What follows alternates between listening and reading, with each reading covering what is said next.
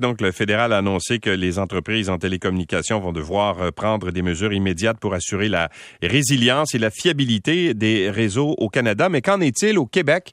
Parce que, bien sûr, le gouvernement du Québec euh, a des services, bien, et donne des services en matière euh, de, en matière informatique.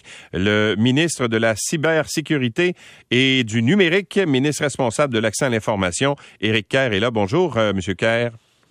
Bonjour, M. Lacroix, comment allez-vous? Ça va très bien vous-même? Ça va très bien, merci. Bon, de quelle façon est-ce que les services du gouvernement du Québec ont été affectés par la panne de Rogers dimanche? Ben, pas dimanche, vendredi, pardon. Oui, ben, en fait, euh, nous, c'est trois niveaux de services pour lesquels il y a eu des impacts, qui n'étaient pas majeurs, mais quand même. Euh, au niveau de la téléphonie euh, numérique, téléphonie IP, c'est-à-dire que le gouvernement du Québec migre tranquillement, pas vite, vers une, téléphonie que vous pouvez utiliser sur votre ordinateur, votre, évidemment votre téléphone intelligent, donc tout accès Internet. Ouais. Euh, ça, ça, ça, a été affecté. On parle de 37 ministères ou organismes.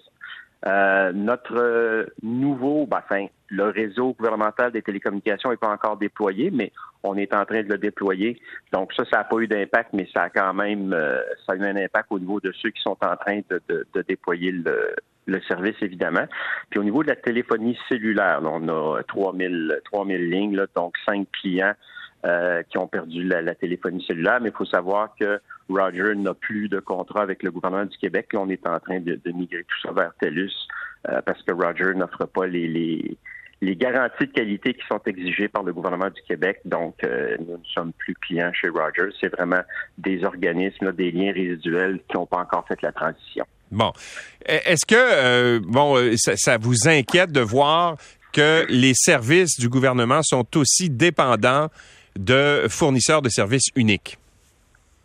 Bien, en fait, euh, ce que nous, on fait justement, et c'est une des raisons pour lesquelles Rogers n'est plus n'est plus dans le catalogue des, des, fournisseurs de services du gouvernement pour la téléphonie cellulaire, c'est qu'il y a des exigences justement au niveau de la redondance, de la capacité de relever une partie du réseau euh, qui serait qui serait tombée et, et, et, on est exactement dans cette dans cette foulée là avec le, parce qu'on est en train de migrer de l'ancien réseau, on est en train de le moderniser, moderniser pardon.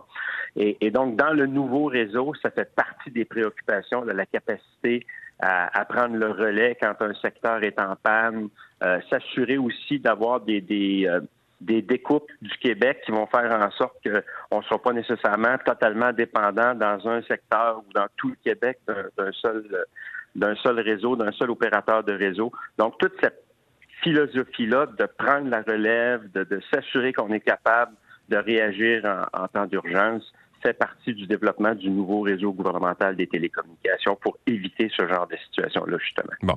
Vous avez été impacté d'une certaine façon. Est-ce que vous êtes capable d'évaluer, euh, le, en fait, la perte ou le dommage qui a été causé au gouvernement euh, du Québec par euh, Rogers?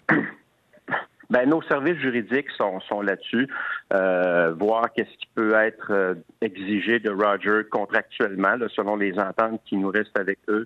Euh, qu'est-ce qu'on peut exiger en termes de dédommagement? nos services juridiques sont en train d'évaluer ça, M. Lacroix. Donc, au moment où on se parle, je ne pourrais pas répondre précisément à votre question, sinon qu'on est en train de le regarder et qu'on va aller évidemment chercher toutes les compensations qui sont légalement possibles. Donc, vous allez le faire. Vous allez, vous allez demander une compensation de la part de Rogers. Oui. Ouais. Oui, tout à fait. Oui, ben oui. Écoutez, là, on peut pas. Euh, surtout, surtout les circonstances. Entre vous et moi, là, euh, quand tu as une panne généralisée parce que tu fais une mise à jour, là, tu peux. Il y, a des, y a des questions à se poser, c'est clair. Est-ce qu'à à, quelques moments que ce soit dans cette crise-là, il, peut y avoir eu une brèche de sécurité à votre connaissance qui aurait pu impacter justement les, euh, les renseignements des Québécois?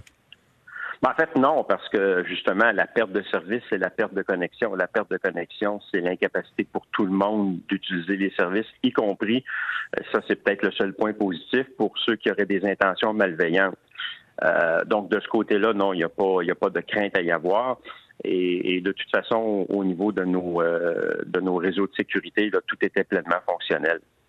Et qu'est-ce que ça va changer, justement, une expérience comme celle-là, dans le développement de, de, vos, euh, de vos services, entre autres le réseau intégré de télécommunications, là? Est-ce que c'est des choses qui, qui vont... Euh, est-ce que vous allez prendre ça en compte? Est-ce que vous allez tirer des expériences de ça pour essayer de faire en sorte que ça n'arrive pas?